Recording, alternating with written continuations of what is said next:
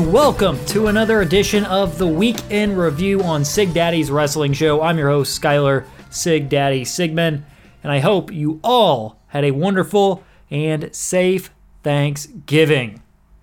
I had a good one. Didn't get too full this time, but that's all right. That's all right. Play it safe instead of going into a food coma. You get to sit down and enjoy some time with your family. I hope you all enjoyed time with your family, however it was via Zoom, Skype, whatever, or actually in person. I just hope you all stayed safe. Let's get this thing kicked off. All right. The first bit of news, it's really happy, happy news. We all need that happy news in this time. Uh, announced today via social media, Asia Smith and NXT North American Champion Leon Ruff. They are now engaged to be married. Congrats to the happy couple. Always great to see something positive coming out of this year. Wish them nothing but the best in their future. Leon Ruff, currently the uh, NXT North American Champion, while Asia Smith is a WWE official The flip side, Devon Dudley revealed on his podcast, the uh, Table Talk podcast, that he's been having some health issues, saying, quote, hanging in there. I've had some health issues, but I'm hanging in there. Wish nothing but the best to Devon Dudley. Wish him the best. Hopefully, he gets back to great health here sooner rather than later. A legend in the tag team wrestling realm, a legend in the wrestling realm many, many tag teams won with uh, Bubba Ray, Brother Ray, Bully Ray, whatever you want to call them. And definitely was one of the pioneers of tag team wrestling, especially with the table, tables, ladders, and chairs, and uh, ladder matches back in the day, mainly tables, ladders, and chairs. And one of the kings of the tables. Wish him the best, hoping he gets back to good health here soon and a Steiner came out of uh, something we haven't heard in quite a while. A Steiner getting a WWE tryout. According to a report from the Wrestling Observer newsletter, Bronson Rechsteiner, the son of Rick Steiner, received a WWE tryout. He recently had a WWE tryout. That is interesting. He was recently released by the Baltimore Ravens uh, back in August, and now he is pursuing wrestling, which is quite interesting because his uncle Scott does not have the greatest history with WWE. If you remember, the stuff from 2002, well, was run from 2002 to 2004, early 2004, it wasn't all that great. Didn't go all that great. And Scott, he doesn't want to be inducted into the WWE Hall of Fame, but good for Bronson here. Hopefully, it leads to him getting a contract. That'd be cool to see a Steiner back in WWE. We haven't seen one since what 2004. So That'll be cool to see. Hopefully, it results in something. Hopefully, he gets in the world of professional wrestling. That'd be cool if, not hypothetically speaking here, if he was able to get back in get into AEW. I'm not saying I'm not being this these one of those people says AEW should sign everybody. I'm not saying that. It would just be kind of cool to see him on a television show that is on the same network that both his uncle and his dad appeared on. I just think that would be a pretty cool thing, but we'll, we'll see. We'll see if he ends up with WWE. Maybe it's uh, it'll be a further down the line kind of thing. Maybe he works some indies, but interesting, interesting stuff. As we speak, Raw is currently going on, and uh, according to Wrestling Observer Radio, Braun Strowman was reported to have an injury last week. It is now confirmed, and as of now, he is not expected to compete at tables, ladders, and chairs. So we'll see what happens there. With Braun Strowman, there was talk and rumor that he could be penciled in as a participant in the match against Drew McIntyre at TLC coming up here in December. We'll see how that uh, plays out because tonight it's it well it was or it is Keith Lee versus Matt Riddle versus AJ Styles to, deter- to determine the number one contender for the WWE Championship. Number one contender for Drew McIntyre's WWE Championship coming up at tables, ladders, and chairs. But we'll see. They said he's currently penciled into the spot, but it's not expected to uh, uh, hold because well, he's injured. So we'll see how that plays out. TLC is expected to take place on December 20th. Uh, some of the matches that they're teasing or whatever, they're not booked yet, but Kevin Owens versus Roman Reigns for the WWE Universal Championship, which is interesting because about three years ago, these two had a match at the Royal Rumble back in 2017 with Chris Jericho in a shark cage. They had a pretty good match there. They had a really good match there. It'd be interesting to see what they could do with the TLC stipulation. It's also looking like Lana and um, Nia Jax, not Lana and Nia Jax, but Lana and Asuka are going to become a tag team taking on Shayna Baszler and Nia Jax for the women's tag team championships at TLC. Sasha Banks and Carmella for the SmackDown Women's Championship are just a just a few matches that they're kind of teasing for tables, ladders, and chairs. Some stuff coming up this week, though. A pay per view coming up this week for NXT. Well, it's an NXT takeover, and that's War Games. That's coming up this Saturday on the WWE Network. And, well, of course, you love the you love it when William Regal says War Games every time. It's great.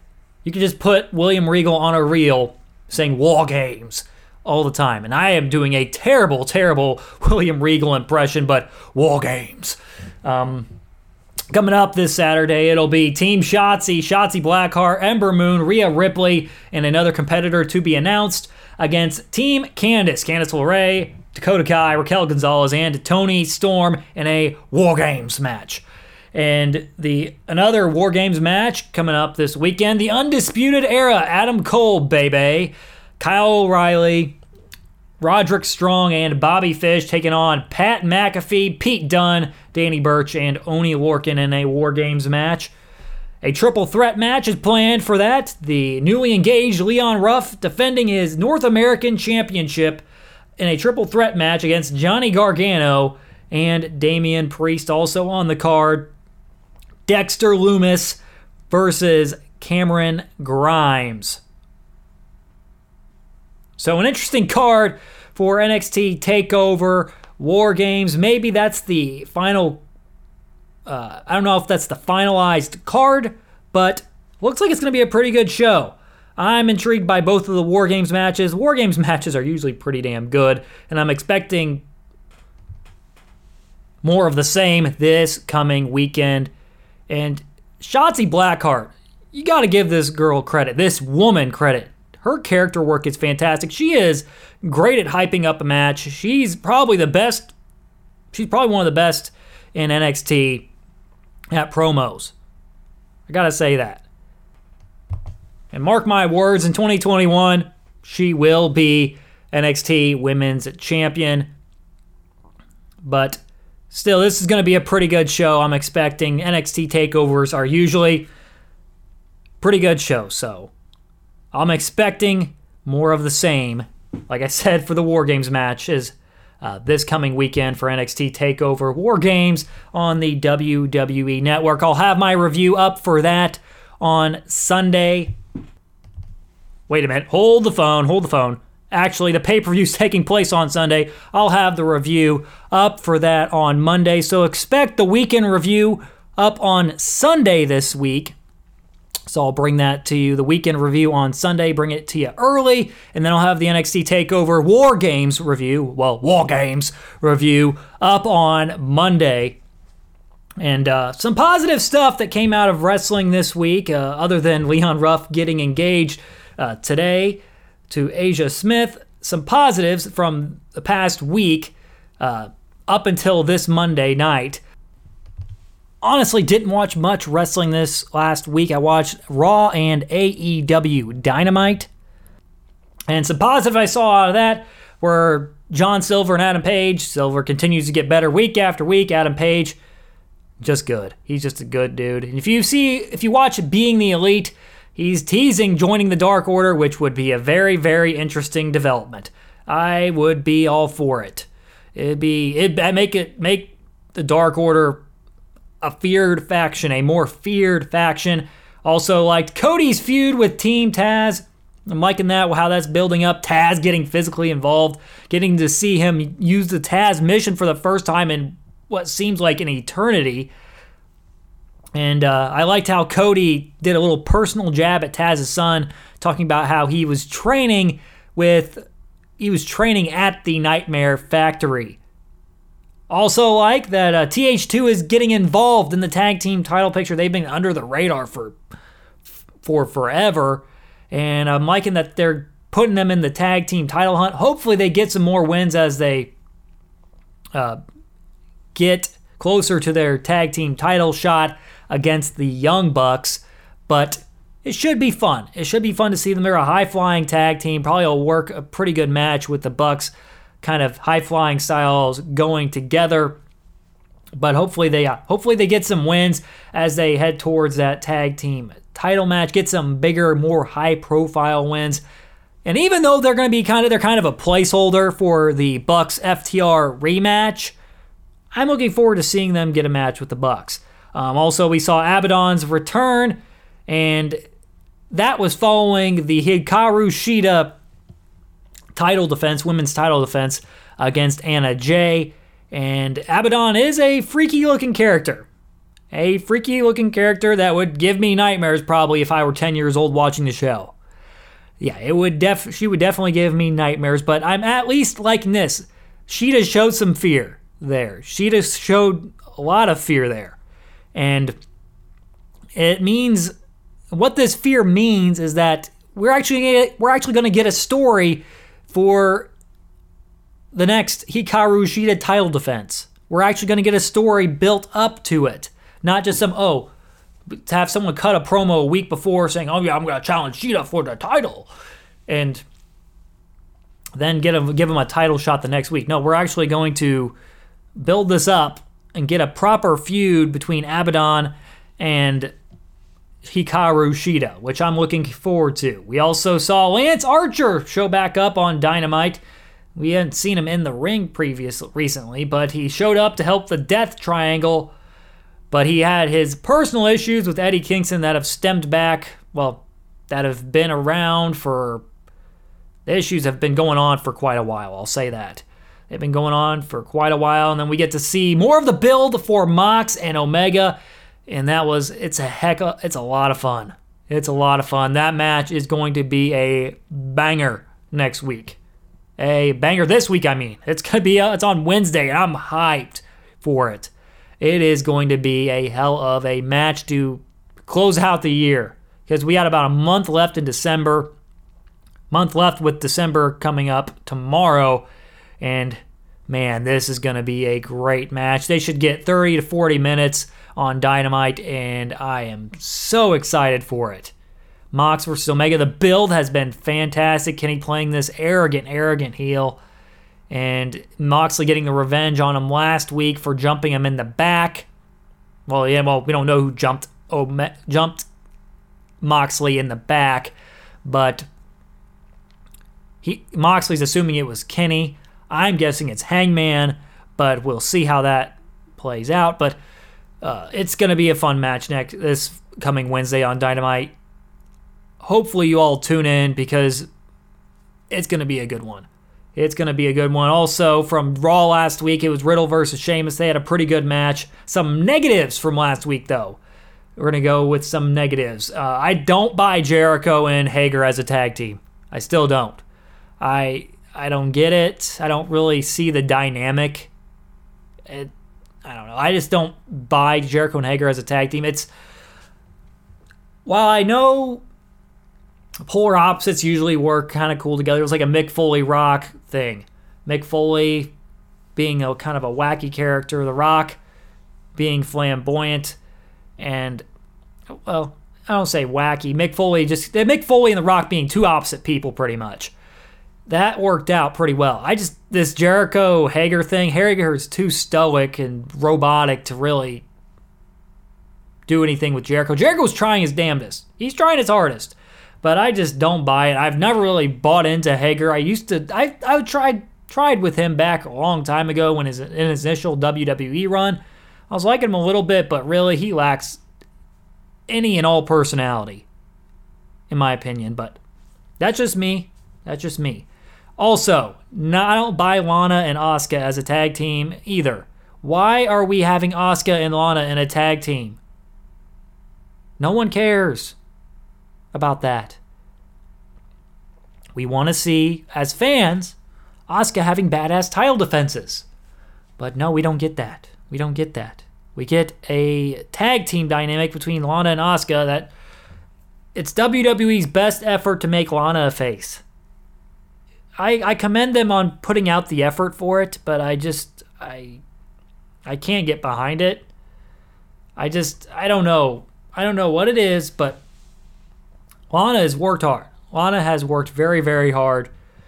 Gone through a lot last in the last year.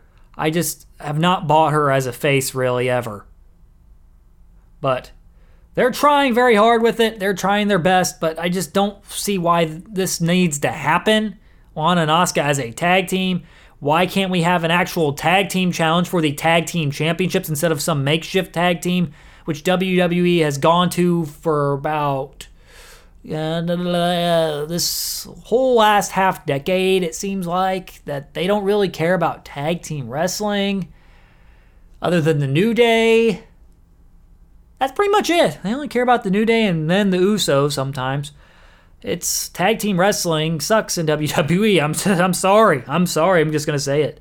Tag team wrestling is abysmal in WWE. The women's tag team division has been nothing but a joke since the inception of it we thought we had some hope with Bayley and Sasha as champs, but they lost those so quickly. The Iconics won them, did nothing with them, which was not by their own fault. It's not the Iconics' fault. It was WWE's booking's fault.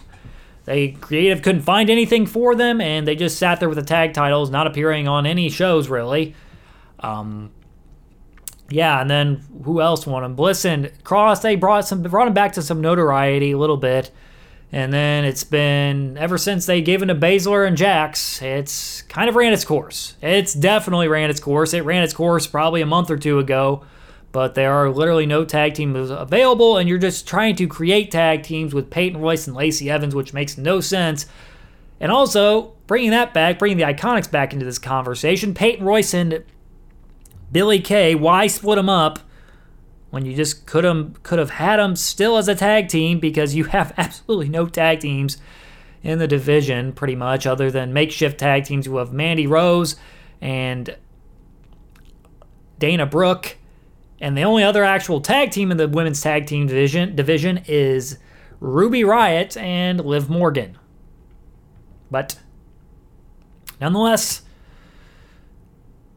that's what we're getting probably at TLC. Asuka versus Asuka and Lana versus Nia Jackson, Shayna Baszler for the tag team championships. Whippy! Nope. Nope, nope, nope. And one last negative from this past week was the no finishes on Raw. There was at least three DQ finishes. There was a DQ in the Raw Women's Championship match, which ultimately turned into a tag team championship match. Not tag team championship match, but a tag team match between Asuka and Lana versus Nia Jackson and Shayna Baszler which Asuka won. And then Lee winning via DQ versus Lashley. That was two of them.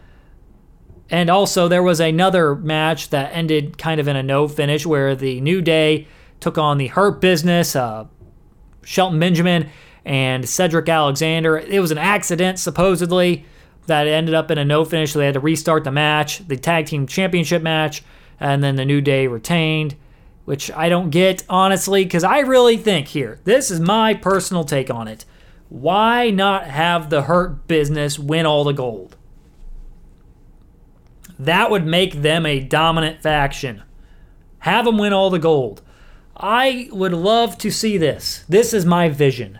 My vision is this it is MVP as the United States champion, Cedric Alexander and Shelton Benjamin as the tag team champions, the Raw tag team champions, and Bobby Lashley, the WWE champion. It'd be like Evolution, except not all the politicking backstage and Triple H having a stranglehold on the championship like he did back in from 2003 to 2005. This would be a cool little thing to do.